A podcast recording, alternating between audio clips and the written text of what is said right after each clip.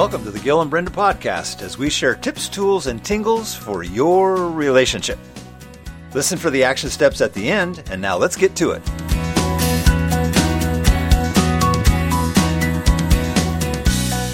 I felt like I'm betraying my children, but I want to do this. And then by doing so, I'm holding myself back here's my wife kind of going, you know, their father has left, you know, he's not involved with their life like you could be.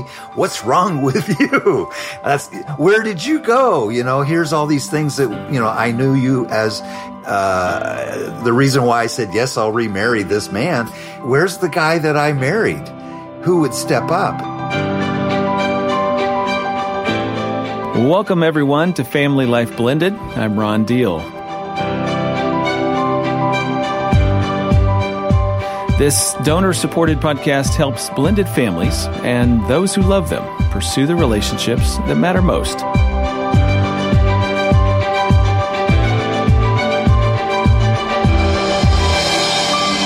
I'm so glad you've joined us in this journey. Welcome to episode number 83 Unsung Heroes. You know, Father's Day is just a couple weeks away from the release of this episode, so I'm talking with Gil Stewart about his new video series for stepdads. But I want the moms to listen to this interview as well. Two reasons. First, I want you to understand the inner experience of your husband better and what he battles with when it comes to his role as a stepdad to your kids. And second, I'd like for you to make it possible for him to watch this video series. he may want to watch with you or with a few other guys, whatever that is. Just let him decide how he wants to do that. But if you're familiar with the material, then it's more likely that he's going to take a look at it himself. Now, some guys have real challenges as stepfathers.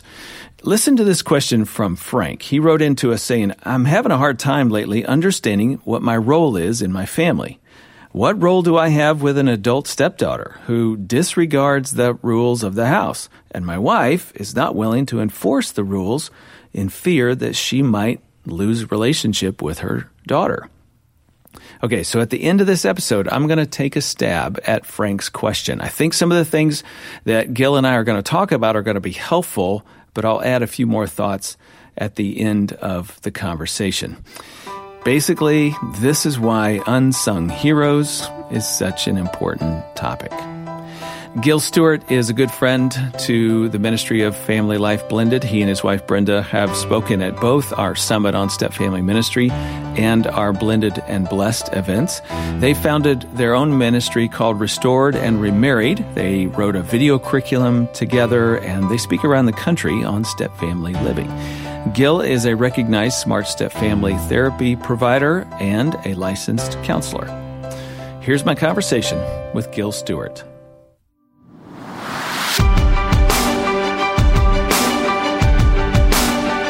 Gil, it's always good to be with you, brother. I, I, appreciate you so much. Thanks for being here. It is truly an honor, Ron, every time I get a chance to sit with you. So thank you so much for having me. And I'm really excited to talk about this new video series that you've done with the Step Family Network. Um, you suggest a motto for stepdads in this series, Unsung Heroes, and it goes like this always forward, just go slow. okay. I got to ask a couple of questions about that. First of all, what do you mean by that? Second of all, does it matter how long you've been married or how old the kids are? Absolutely not. Always forward is a motto that I actually learned from a very dear friend of mine who was a World War II vet in the 101st Airborne. And basically, as a stepfather and as a father in our culture, we always need to keep moving forward. But honestly, sometimes standing still is actually moving forward. That's why go slow as a counselor, I have a lot of clients that at the end of every session and with dads, I typically kind of just remind them, always forward, just go slow, which is the concept of progress can be slow. Just keep moving. And sometimes your moving may actually just be standing still and waiting to just hear things out. That is the idea behind always forward, just go slow. Okay. So I like that. I'm hearing, you know, try to fall forward, even if it's falling, it's at least it's forward. And I'm hearing sometimes it feels like you're standing still. I think I'm also hearing you say, don't go backward. Well, you know, another one liner is a retreat is not a defeat. Hmm. And sometimes if we do need to back up, there's nothing wrong with backing up because I think as a father with our children, one of the most valuable things we can say to our kids is, I made a mistake. Will you forgive me? And so in a way, you know, we don't want to be too hard headed, but at the same time, fair and firm, relentlessly gentle. Mm-hmm. Okay. Man, I like that. Fair and firm and relentlessly gentle. What's an example of just standing still for a stepdad? He's not making progress necessarily. He doesn't feel like he's making progress. He's just trying to hold his ground. I think the great example for that, Ron, is, is that when the kid is looking at you, a stepchild is looking at you in defiance and really just because of their grief, their confusion, their uncertainty, maybe they're feeling unloved and they are just going off on you or they're digging in and being, let's just say a little bugger. mm, okay. You know, the best thing to do is just to stand there and be firm, but be really fair and gentle because if we push too fast and and you know one of the segments is called too fast too soon then standing still is actually the best mode of operandi at that point in time not to push that kid any faster than than they can be pushed that's good. Okay, we're definitely going to get into the segments that you're doing in this new series. But before we do that, let's just back up a step. Tell our listeners about the work that you and Brenda are doing together. Well, my dear wife, Brenda, and I have been married for 19 years and two months and about four days. Nice. Uh, in our blended family. Well ministry. done, buddy. Yeah, well yeah, done. Yeah, I was thinking about that as I was driving. It's like, okay, how many years? Uh, we like to always bump it a year forward. So we're coming up on 20 years in the blended family journey. We have seven children between the two of us and now nine grandchildren. And so it's quite a, a, a journey. Brenda and I, uh, you know, kind of sat down and wrote our story in, in, a little book that we call Restored and Remarried. Uh, we do a little podcast. We've done a DVD for small group, you know, just the number of things. Because I have this friend who has always kind of given me the nudge to kind of go, you should do this, you should do that. Does that sound familiar, Ron? uh, let me see. Um, yeah. Well, yeah, I think I've done that a time or two. A couple times. so, I, yeah, it's just the opportunity to love people well, especially in the blended family journey and, you know, the seminars and the workshops and the counseling. Uh, that's kind of, kind of what we do. Yeah. Well, I just want to add to that that you are a trusted voice for Family Life Blended. You and Brenda have spoken for us a number of times at both our Summit on Step Family Ministry and Blended and Blessed, our signature events. And so you're trusted. You're also part of my recognized Smart Step Family Therapy provider list, which people can find at smartstepfamilies.com if they're looking for a counselor in their area. And I know you guys do some virtual work with people too. So, you know, there's some limitations there, but they can always check that out. Look for you and other people um, at smartstepfamilies.com. Why in the world? Unsung Heroes on the Step Family Network, which is a nonprofit platform that just allows people to stream good step family content. I've got some content there. You and I and others have contributed to that space. Why do dads and stepdads need encouragement and training around being fathers in blended families? Well, I, I chose the concept unsung heroes encouragement for dads in a step family. It's an eight part video series, but the whole concept of being an unsung hero is often you might be doing the right thing and are not getting any recognition. Mm-hmm. And I guess I just want to come alongside the men who are fathers in step families and just go, lower your expectations. you probably are being a hero. And the idea is from one dad as a stepfather to other dads who are stepfathers or in a step family. I want to encourage them to say, keep doing the right thing. Even though you may think you're doing everything wrong, you might actually be doing something right and you're not possibly getting the recognition of, Hey, man, that was a heroic thing that you just did. And uh, that's kind of what is kind of the, the concept behind the title. I love it. I love it because I totally agree with you. I think there's a lot of hero step parents out there who just don't get that little word of encouragement or gratitude. And uh, they need somebody kind of saying, all right, stay with it. You're doing the right thing. I'm curious, um, what's ideal here in terms of people watching this? I know there's moms, women listening right now, and they're going, well, should I watch that with my husband? Should I just let him do that by himself? What do you think? Yes, they should do both, actually. Okay. uh, you know, because when we put this together, we actually had, you know, people kind of vet it and look at it, both men and women. And the women that watched it went, whoa, I've been telling my husband that, but he doesn't seem to hear what I'm telling him. So it's a different messenger. And then they also go, whoa, I didn't realize he was dealing with that. Uh, yeah. Good. And it creates some empathy toward their husbands because there's some things that guys may not know how to put into words. Are you suggesting us men don't always know how to put things into words? Uh, re- really? Do you think that's uh, we we grunt, we grunt, uh, we, we we provide nonverbals, and there's supposed to be a dictionary for that somewhere, but I don't haven't seen it yet. yeah, well, that's tongue in cheek, perhaps. sure. hey, so, but I think, but I think for the women actually that have come back and said, "Wow, I had no idea." They they actually kind of then come alongside their husbands and kind of go, let's talk about that because maybe as, as the wife, the, the mom, because in the step family journey, it's a different thing for the moms and the dads. And so being able to share that and encourage one another, it, it really actually kind of creates some empathy and some more momentum for them as a team. Good. So I'm hearing the options are open. Um, talk to your husband. You guys want to watch it together? Watch it together. You're both going to benefit from that. I can also see a group of guys going, Hey, we want to go through this together and support each other in that way. I could see that being a good option as well. Well, yeah. I mean, you can watch the videos one at a time. I have a little uh, follow up in the notes with each segment where there's, you know, a, a, quote and an idea, the summary, and then some couple of discussion notes for each segment. So, you know, there's some discussion starters.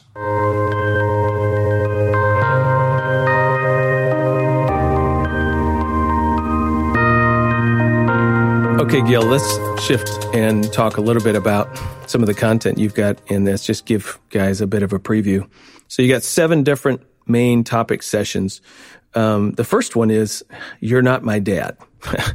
now, many dads listening are going to go, Yeah, I've heard that. Or maybe they haven't heard those words, but they felt that from their reception. What's going on and what do they do about it? Well, in that particular episode, You're Not My Dad, um, with all of the segments, just to kind of give you a heads up on this, I don't do this in a studio with a green screen. I actually went out on site and had conversations with the camera about the issue. And so this particular topic, You're Not My Dad, I did in a, in a garage, uh, with a buddy of mine who owns two Camaros you know, and I'm not a car guy, but we got down to an illustration here's these two Camaros that are, you know, classic cars. They, one's orange, one's green. They are the same, blah, blah, blah. You know, so like, I know I'm a dad, but I'm not your dad. And so the perspective here was they may look the same, but they're not. And depending upon whether, you know, the child's dad, you know, is still around or if they've checked out, what kind of dad are you going to be? There's an opportunity for redeeming the perspective of what is really truly a dad. You know, maybe the biological dad's doing a great job. Well, super. If they're not, here's your opportunity. So I'm just trying to make it really clear with the guys, you know, it might look the same, but it's not. And you might know how to handle a kid, but if it's your biological child, yeah, you, you've got a little more leeway. But with a step kid, you've got to create relationship before you're going to get that respect that you think you deserve. I, I like what you put in there. There's a, when that moment comes when that child's looking at you like, "Hey, you're not my dad. You got nothing on me." That you suggest a sort of a line, or maybe we would call it a posture. You might not even say this to the child, but you sort of carry the posture of, well, you're, I agree. I'm not your dad. That's factually true, but I am your mother's husband. Yeah. Now, what does that lend to a stepdad in that moment that he didn't have if he can't lean on his, his wife and his marriage? Well, it's a posture of humility that this is the role that I am in. And hopefully, hopefully this is where the wives listen in and go, whoa, I got to have my husband's back. Cause if I don't, he's a hero out in the middle of the battlefield being a dad and he's getting shot up. So no wonder he's a little, uh, I don't know how to say this lightly. No wonder he's a little worked up. Mm-hmm. And so, you know, this is where it's an appeal to the guys stand your ground, but do it gently, firmly, and be relentless. That's, that's a heroic stance.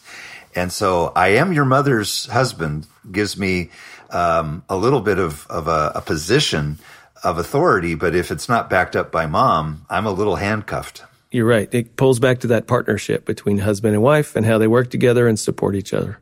Good stuff. Okay. The second sessions is what you call reverse betrayal. Not getting time with your own kids. You want to explain that a little bit?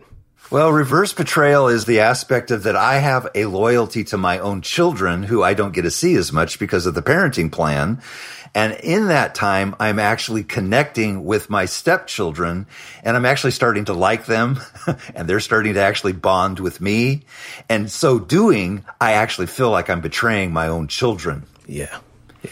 And that is like a major knot of how can I do this and do that at the same time and realizing that I am now in somewhat of a situation to where if I start showing love and affection and connection with my stepkids, I'm actually, I hate to say it this way, but I'm actually scoring points with my wife. and that actually is very endearing to her. But then I, I kind of insert, and I don't do a lot of time on it, but I do spend a little bit of time where you're as a father stuck in the middle of what's basically referred to as parent alienation. I spend a little bit of time on things you shouldn't say to a child that's in a, a, an alienated position because, you know, here I am in this betrayal position, but now not only on top of that, I'm dealing with an alienation problem where I'm being made out to be the bad guy and I'm not.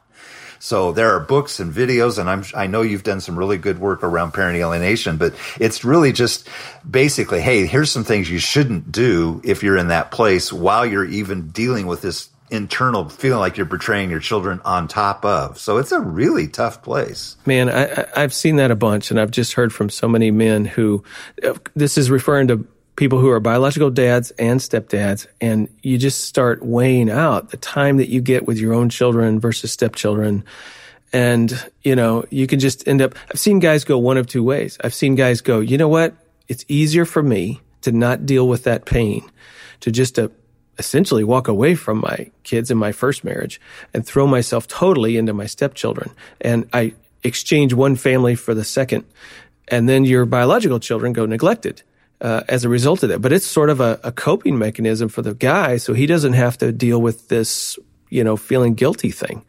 And then I've seen guys go the other way where they feel so guilty and spending more time with their stepchildren than they get with their biological children that they start withholding themselves from their stepchildren. You know, even when the that. opportunity is there. uh, well, tell us, you've done that. What what did it? I mean, talk around how it felt, and it seemed like I'm sure that was the only right thing to do. Well, that's why I called it reverse betrayal because I felt like I'm betraying my children, but I want to do this. And then by doing so, I'm holding myself back. Here's my wife kind of going, you know, their father has left, you know, he's not involved with their life like you could be. What's wrong with you? Yeah. Where'd you go? As, where did you go? You know, here's all these things that, you know, I knew you as uh, the reason why I said, yes, I'll remarry this man. Where's the guy that I married? Who would step up. And it's that creates internal friction all the more. So yeah it's it's a place of going oh man this is what do i do here? And so yeah when i was in that place it was like I was like one foot in and one foot out and it, it was torturous. but then when I submitted to it, then it was like, yeah, that's where things really began to work. And the beauty of it was, you know, I continued to stay on the battlefield for my kid's heart while connecting with my stepkids. And that was the, the best thing for the marriage. You say in Unsung Heroes, the only way through this internal conflict is through vulnerability. Explain. Well, uh, vulnerability is not a weakness, it's a strength. We need to reframe that perspective because vulnerability basically comes from the Greek foundation, I think it's Latin, which talks about courage. And the concept of is that courage grows strength from a wound. Let me repeat that. Courage grows strength from a wound. You're wounded. Your children are wounded. And somebody has to step up with courage and be vulnerable and call it what it is. Because it's kind of that concept. If you can't name it, you can't change it. And in a way, you may be stating the obvious, but somebody's got to step up and do it. And until you do, nobody's going to lead. So, for example, this might look like being vulnerable with your wife about this internal conflict and just how you are having this internal debate I'm not really sure what to do here. I feel this if I do that. I feel this way if I go that way. I just need you to know this is what's going on with me. Is that what it sounds like? That's what it sounds like. And that takes courage. It takes a lot. It does a lot of courage because I don't I don't want to express weakness in that because you know we're the adults we're supposed to know what to do. Really? You ever been a stepdad before? Probably not. Was there a handbook on it? No, there's not. No, there's, there's things. I think there's one or two. Although I'll take that back, Ron. You did a really good job on that a few years ago with that. Yeah, and now this, your video this, series is another contribution. The smart the smart stepdad stuff. But it's kind of like, what do I do? Well, be vulnerable, be open, because when you do, your wife now becomes your ally rather than a perceived enemy. You're right. You invite her in to the struggle with you as instead of just somebody who's on the outside judging you because of what they see. They don't quite understand what's going on on the inside. And they can't, they can't also help you explore what could we do so you get more time with your kids or, you know, there might be some practical things that you could talk through at that point. But without the vulnerability, you don't get that. You don't get there. You remain as an I, not a we. And if you try to take this on by yourself, you'll get shot up. You really will. Hey, Gil, let me react to this. I'm wondering about a guy strategically and carefully really weighing this out prayer with a lot of prayer. What about being vulnerable even with your own children or your stepchildren? I'm imagining a guy saying to his kids, you know, the one, if they're old enough to, to kind of hear it and receive it, man, I yearn for more time with you guys. And sometimes it just kills me that we don't get more time, especially when I'm over here and have time with them. You may have even noticed that, you know, because in my experience, kids do notice that uh, my dad spends more time with his my step siblings than he does with us. And I just want you to know that, that my heart is with you and for you, and I'm desperate for you. And anytime we can get together, I am gonna we're gonna make that work. We're going to have to just play by the rules. It is what it is, but I just want you to know I love you and don't perceive any shortage of time, if it feels like that to you, as being somehow representative of my true feelings for you. Would that be a wise thing? Yeah, I wouldn't add anything more to that or take away because again, that allows the kid to understand dad kind of gets this. Mm-hmm. He's actually entering into my confusion. He's, he's lending some definition that as a child, depending upon their age, they don't know how to put that into words. Right. And I just did. So in a way, it's allowing them to understand I get their plight, their pain, and I'm in it with them. I can't do anything about it, such as life. It, you know, sometimes like, gosh, this, this really is awful. However, we're going to make the best of it we can. And I'm, I'm not going anywhere. And that I think is the key thing, you know, even in some of the step family coaching training that you provided with, especially with children, give them a voice because that's the one thing that step kids and kids in the step family need is their voice. And if you give them that opportunity by kind of priming the pump, so to say, with this very issue, you've done them a great service because now it's like, ah, oh, I can actually talk about this. Whoa, what a gift. Yeah, it gets it out and it opens the door for further conversation down the road. Again, that's the point of the unsung hero. You are taking territory. You are, you're leading the charge and if you don't have a plan, you, well, boy. Yeah. You know? Uh, one word of caution, then we'll move on to the next one. Uh, if you have this moment of vulnerability with a child, again, make sure their maturity level, their age is where it feels like that's a, again, give a lot of prayer to that. Um, but make sure you don't inadvertently imply that the responsibility is on the child to try to fix this. Um, I think kids, so easily take on that responsibility because they love us so very much that we almost have to say out loud, Oh, by the way, I'm not asking you to do anything. This is not your job. I just want you to know my heart for you. This is my job. I'm working on this. Just want you to know what's going on inside me. Right. Uh, it, so that relieves the child of feeling any burden um, that they really, you know, can't carry out anyway couldn't say it better because you're not you're hey johnny hey sally this isn't on you. I'm not trying to put more weight on you. You've already got enough. You know especially if they're five if they're yes. 15 if they're 20 but hey when we start getting to 30 these issues don't go away. Yeah that's right. They don't.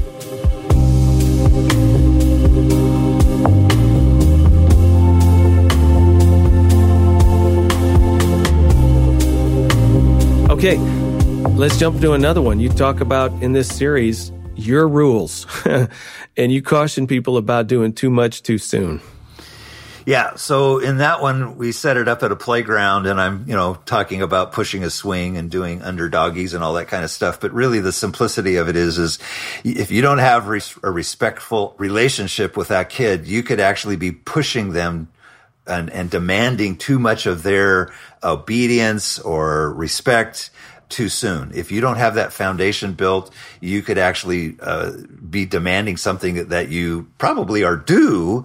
But if you haven't earned that as the step parent or the step dad, you could actually do damage rather than instilling trust and honesty and transparency and actually uh, you're a trusted entity. And that starts with just be a friend to the kid or that crazy uncle. I say to a lot of my step parent clients when you're in that role, just be the crazy uncle. You know, don't, don't let them get away with murder, but at the same time, you know, allow them some extra space. And then when you do get into a disciplinarian issue, that's when the two of you and your spouse, their biological mother, you know, you pull together. And at that point in time, you have each other's backs. But if you push too soon, too much, the kid's going to come, so to say, flying out of that swing and uh, you're going to do some damage that you may not be able to repair for a long time. As I watched this session, I reflected on a conversation I had with a stepdad who who came to me at one point and said, "I am so frustrated. I'm trying to bond with this young man. Um, I know what he likes, and one of the things you and I have recommended in the past to people, you know, start with building that friendship or find common interests and connect into what the child is interested in." And so he said, I'm trying. I'm doing that. This kid loves football. You know, he loves sports. I'm inviting him to go throw the football with me in the backyard and he won't do it.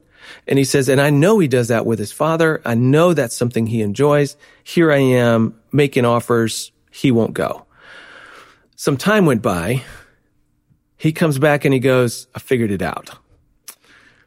I'm asking him to give me something that's very special with his dad. He just can't do it. He just can't give that part of him also to me. He feels guilty about that. I'm like, dude, you, you nailed it. You had the best of intentions. You're on track in terms of strategy. Find something the kid likes. But in that particular space, it's poisonous for that child to give that to you. So you're going to have to find something else you guys have in common. And maybe eventually one day he'll come around, he'll start sharing that part of himself with you, but that's got to be his call. Can't be yours.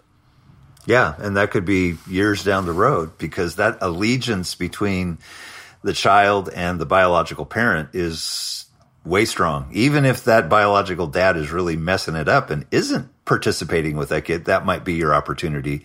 But even if they're doing a you know a horrible job and you know the biological parent backs out, uh, that kid still wants to love that parent. And yeah, I like what your your illustration was because that's something special between the kid and you know, and if that's the case, respect that and honor that because you do want the child to have a good relationship with their with their parents. To use your analogy, if you press him on that, like he should be giving me that part of uh, himself, is equivalent to pushing him out of the swing. yeah. It's too much too soon, and it's it's going to you know damper their relationship it'll backfire. yeah. Yeah. Yeah. You know, this really kind of brings us to the next point that you talk about, and it's allow the kid to love and don't make them pick sides. Is this also for biological dads and for stepdads? Of course. yeah. The answer is yes. If I am creating a place to where I am pushing that kid to pick one side or the other, the what happens underneath is, that I'm actually setting that kid up to be resentful. And that is poisonous all the way around. What are some typical ways guys inadvertently push kids to choose? Well, I think, uh, you know, you may have heard it as well as I, is where they push kids to say, you're supposed to call me dad or you're supposed to call her mom. And it's not that, you know, so let the kid choose what you know i think one of the things we did with within our own family was is when hey when we're out in public how do you want to be introduced and how do you want to introduce me? Mm-hmm. again just obvious statement but it doesn't seem so obvious when you're out in public. That's a difference of being in the step family. But if i don't allow that child to recognize me or their biological parent for who they are and that it's okay to love uh, me as much as their their other parent, then uh, I, I'm actually causing them to be in a squeeze to have favoritism one toward the other, and in that case, I'm actually creating a power struggle. Well, who loses? Everybody. I was going to say everybody. everybody loses, and so I think I think there was a, a session that you had talked uh, years ago, Ron, where where it was in a, I think it was a stepmother situation to where the child was given permission by the stepmom. She did just a brilliant idea of saying, "Well, Sally, you know, if you need to go over to your mom's house and hate me." Uh, then that's okay. But when you're here and you'd actually have, a, we have a good relationship, I'll understand. Mm-hmm. Well, the, that mom and the, a dad in this case has done that child a marvelous favor by taking the pressure off and allowing them to love rather than be stuck between a rock and a hard place, so to say, of, in a squeeze. The kid may not have the maturity to, to know how to navigate that. So don't put him there. Mm-hmm. That is an unsung hero that woman you just talked about. Like, and I think dads and stepdads are making those decisions day in and day out that in effect is taking the shorter end of the stick. And yes, that's what heroes do. And I, it's you know, exactly what they do. And it's so unfair if you step back from it, you know, and you say in the scales of life, that just doesn't seem right. Yep. But this child needs us to give them that. And so it's beautiful. Yeah. Yeah. Mm. Okay, rock in a hard place. We've kind of hinted around that one a little bit. That's another topic. You- yeah, that that particular segment was probably my favorite. because Rock in a Hard Place, we shot it at a, at a little place called Depoe Bay, which is on the Oregon coast. And it, it had a lot of nostalgia for me, but it, it, we set it up because this little cove called Depoe Bay is the world's smallest, uh, harbor. And anyhow, the rock and the hard place is basically these these boats, these fishing boats, go out of the channel that's really tumultuous in a stormy weather. And on one side is a concrete wall that's been there for like a hundred years. And then literally a sheer cliff that kind of jets out and into the water, kind of like an iceberg. And if you don't know where it's at, you're going to get stuck between a rock and a hard place and it'll sink your boat. So you really have to watch what you're doing. Well, what was the metaphor here was as fathers, we can get stuck between a rock and a hard place. And with no undue respect to our wives or to our children, sometimes our wife can be the hard place and our children can be the rock. What it really is speaking to is I am going to get tested between the allegiance to my wife and the bond to my children. Hmm. And that is a rock and a hard place. And that happens so many times to where here's the new family forming and the new marriage forming, or years go by and hey, we're supposed to go to such and such an event. Who are you as a father going to side with? Uh, well, woo, now I'm in the place to where I'm in a rock and a hard place and ultimately, the place to go is sometimes our kids will put the pressure on us to say, well, dad, you're supposed to do this with us because of history and the bond.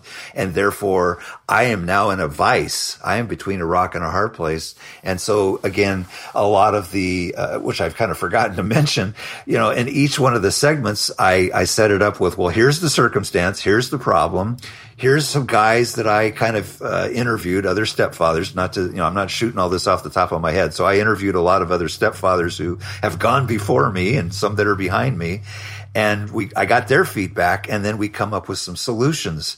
And in this situation, the solution was God first, family and marriage second, and then the children. Hmm. Because the children, whether it be a biological family or step family, is they're trying to wedge in between me and my wife. Mm-hmm. And in a step family, that becomes even more intense. Yeah because of that bond. And that's why the rock and the hard place is so significant. I think women can get in this situation as moms and stepmoms as well. But as dads, I think it's a little different and a little more significant for us because there's just things that are expected of us. Yeah.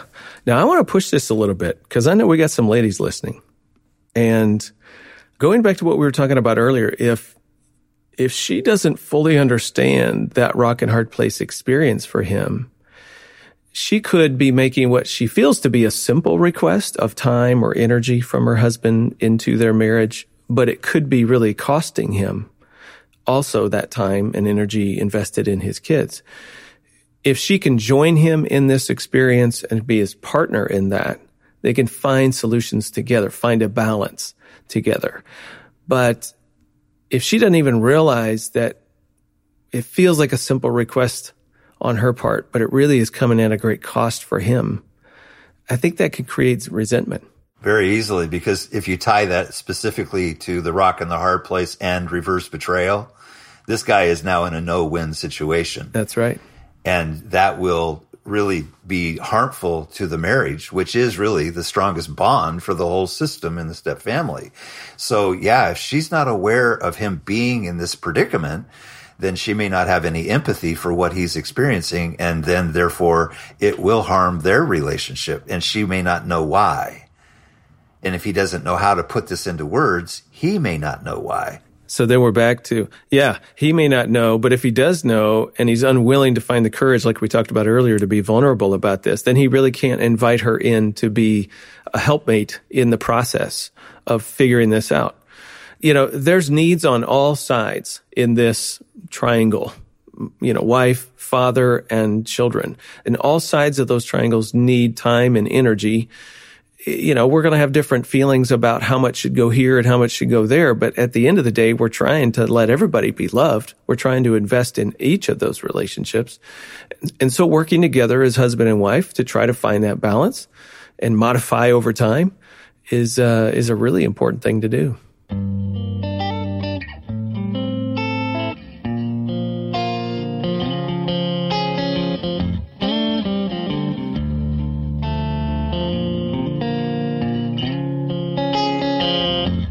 All right, let's merge this conversation with our next subject, number six, that you talk about in this series.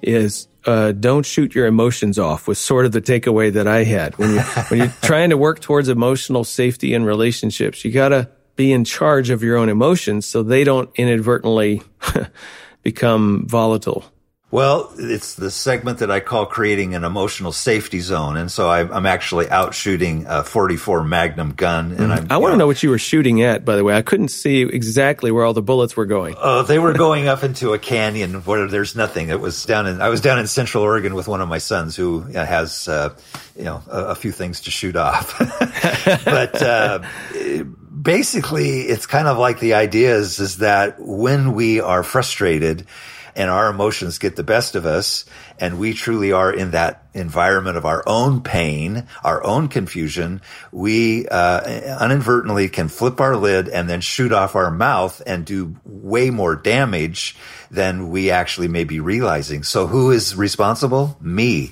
The only person who can regulate my emotions is me. And I have to be self-aware of what's going on there. So in that case, I have to be the adult.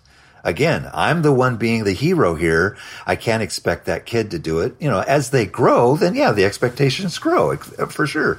But in, in the place of rather than shooting my mouth off with what's going on, how would it look like if I stopped and maybe confessed my own emotions? That takes vulnerability. Plus, validate what that other person is feeling in the moment, those two things are the most powerful things that can happen is confession and validation. And that helps me control my mouth. Is it easy? Absolutely not, because it's much easier to pull the trigger and say something harmful and do damage that, you know, may take again days, months, years, or maybe never be repaired. And then the opportunity is lost. So it is creating an emotional safety zone because we are the one with the influence. Are we going to use it for good or for evil? I mean, when you think of what the scripture says, the power of the tongue is for life or for death. Yes. So what are we saying? Is it going to bring life or is it going to bring death to the step family environment? What a place for a hero to step up. Hmm. I want to come back to this idea of not really knowing what's going on with me.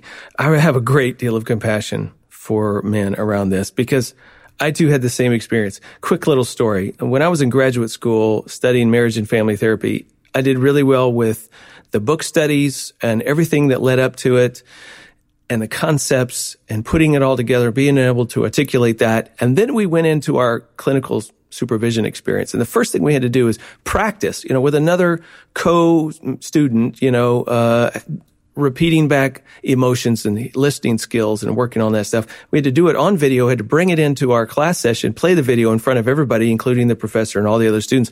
And we would help each other, you know, how well did you do? I was horrible. I was absolutely horrible at this. It's sort of like I knew words in my head, but I could not identify the feelings and emotions that another person was laying out for me. And I also couldn't do it for myself. Like, we men, we're really good at anger. We're really good at passion uh, what else is there? Um, isn't that it? That's like the two emotions we need in life, right? Okay, exactly. Mad, you know, mad and happy. That's it. That's yeah. right. That's right. That's about it. So everything else in between is like a mystery to us. I had to work super, super hard, not only at being a clinician, but this directly impacted my marriage, right? My ability to just listen to my wife and hear what she's really saying, not what the words are, but what is the heart of this thing? I had to work on it. That was a discipline, Gil, I did not know I was going to have to have when I got married 36 years ago. I had no idea I was going to have to figure that out and gain a vocabulary and, and learn how to attune into my wife or my children or what other people are saying. It does take work. And if you're one of those guys listening to us right now going, man, I know that's me. I, I just got to work at this.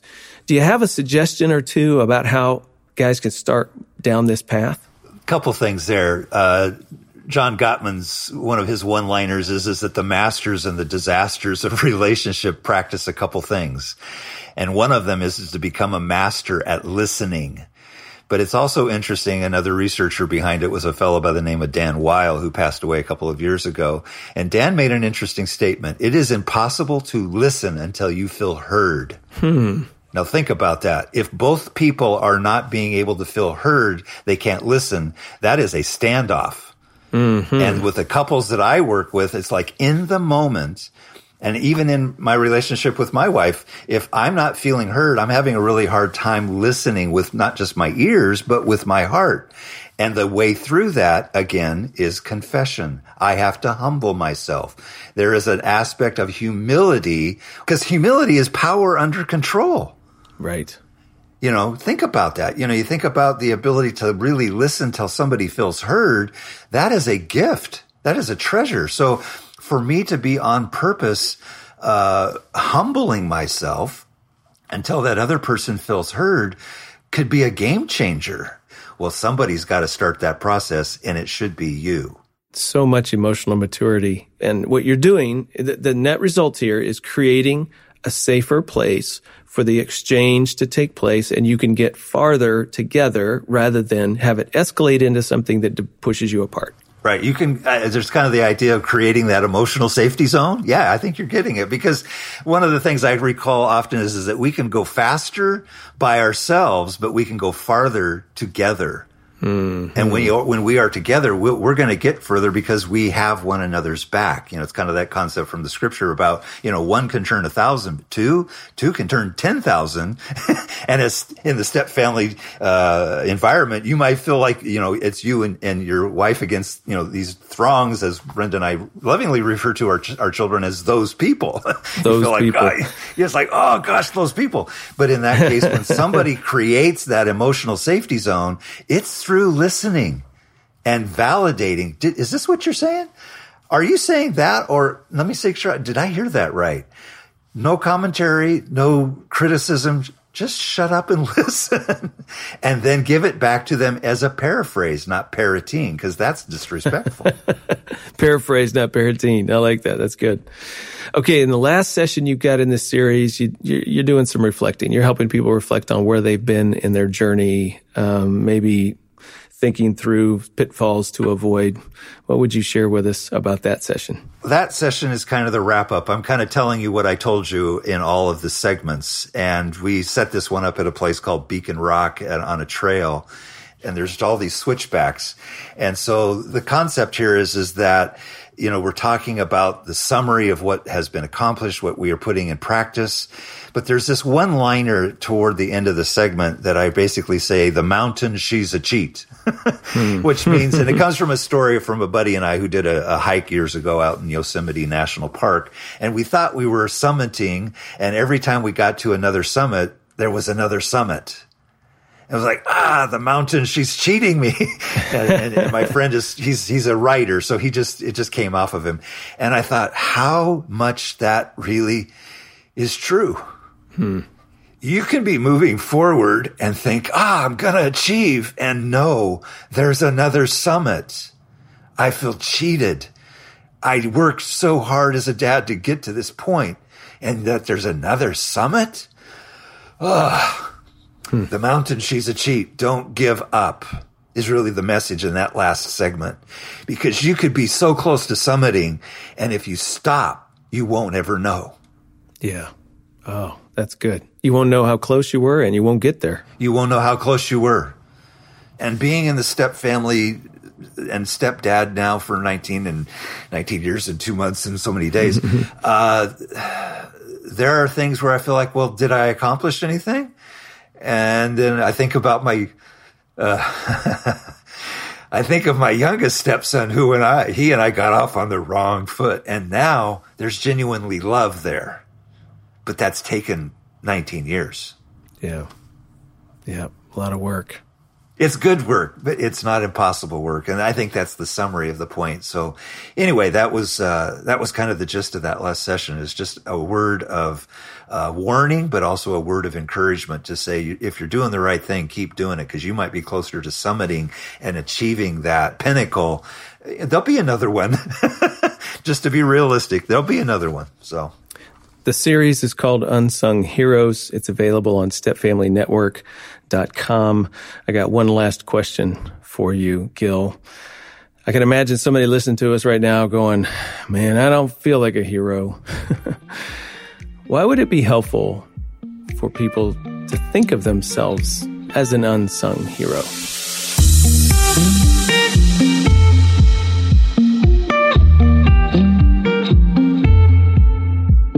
Been listening to my conversation with Gil Stewart. I'm Ron Deal and this is Family Life Blended. Why think of yourself as an unsung hero? We'll hear what Gil has to say about that in just a few minutes. I promised you earlier an answer to Frank's question about having a hard time knowing what to do about his adult stepdaughter who disregards the rules of the house. Well, Frank, I think my conversation with Gil gave you a number of things to think about, but the one I want to emphasize is coming together with your wife that must come first before anyone responds to your stepdaughter directly. I don't care how old a child is. If you want to try to change the expectations or set a boundary that your wife will not or cannot support, you, my friend, are stepping off the edge of a cliff. I would not recommend that. So, coming together with your wife is so critical to you having some influence to the situation. Now, it sounds like your wife is a little paralyzed by guilt or remorse, something like that. And if that's the case, it's going to take a long time to get on the same page. You might even have to get some outside help to help her get unstuck, which, by the way, you can do. You can find a counselor at smartstepfamilies.com. All I know is you can't move forward without parental unity, no matter the age of the child. If you have a topic or question you'd like for us to address on a future podcast, you can email it to us or leave us a voice message. If you'd like more information about my guest, you'll find it in our show notes as well. Or you can just go to the Family Life Blended podcast page at familylife.com slash blended podcast. And while you're there, make sure you check out everything Family Life has for your marriage and family. Our division, Family Life Blended, has the world's largest collection of articles and videos, online courses like our certificate course in blended family ministry, and books for blended families. Like my book, The Smart Step Family Guide to Financial Planning, and my book, The Smart Stepdad. Check us out. The show notes will tell you how. Oh, hey, before I forget, would you give us a rating or a review? That really helps other people find us. And hey, it encourages our team when we get those positive ratings. So uh, help make a difference for us and somebody else. If you haven't subscribed to this podcast yet, man, we would love for you to do that. You can certainly do that on the Family Life app, or you can do it on Apple Podcasts, Stitcher, Spotify, YouTube, wherever you get your podcast. Just search Family Life Blended. Okay, before we're done, let's get back to that final word from Gil Stewart. I think there's an internal affirmation. Do I really believe who I am? I mean, many times, especially as we walk our walk with Jesus and we have a redemptive experience, do we really believe it? And then do we really live it out? One of the things that I, I share with a lot of my clients is, is, you know, they'll, they'll achieve a place to where they've accomplished, they've conquered something that they came in for. And then I, I say to them, your identity is changing. You're beginning to believe who God has made you to be. And they're going, yeah, I, I am. It's like, cool. Now, allow other people to feel the weight of who you are. Not the weight on a scale, you know, how many pounds you weigh, but the weight, the glory of the person God called you to be. Because that allows the weight of who you are to come forward because of God bringing that out in you because of who he is in you. Do you really believe that? And if you do, an unsung hero arrives on the scene again and again and again. But if you don't believe that, you'll start to feel defeated and you'll retreat. And at that point in time, it may be because you feel defeated. And that is not the purpose of why God called you to do what he did. I think that's that place of saying God chose you and this woman to be together. What is your purpose? And what is the end in mind that God has called you to be? That's like a mission statement to love these children and to help them launch. Again, that takes an unsung hero because you may not get recognition until they're maybe until you're gone. Next time, we'll hear from Lauren Reitzema and her mother, Jonine McKenzie, about their new book, Relationship Essentials. We don't realize how many times we say the word I. That's Lauren Reitzema and Jonine McKenzie next time on Family Life Blended. I'm Ron Deal. Thanks for listening. And thanks to our monthly partners who make this podcast possible. If you'd like to join our Family Life Partner Program or just simply say thank you with a single donation, look in the show notes for a donation link. Believe me, we appreciate every single dollar. Our producer is Marcus Holt, mastering engineer Jared Roski, project coordinator Ann Ancaro, and theme music composed and performed by Brady Deal.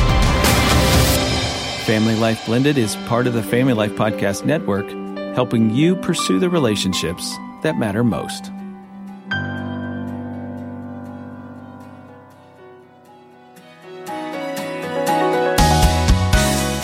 Hey, glad you joined us today. Want to connect with us? Find us at gillandbrenda.com and the usual social media outlets. We are available for coaching, counseling, marriage intensives, seminars, workshops, retreats, and so much more. We'd love to encourage you in your relationship. Give us a call today, and thank you to our producer and engineer, Corby Stevens.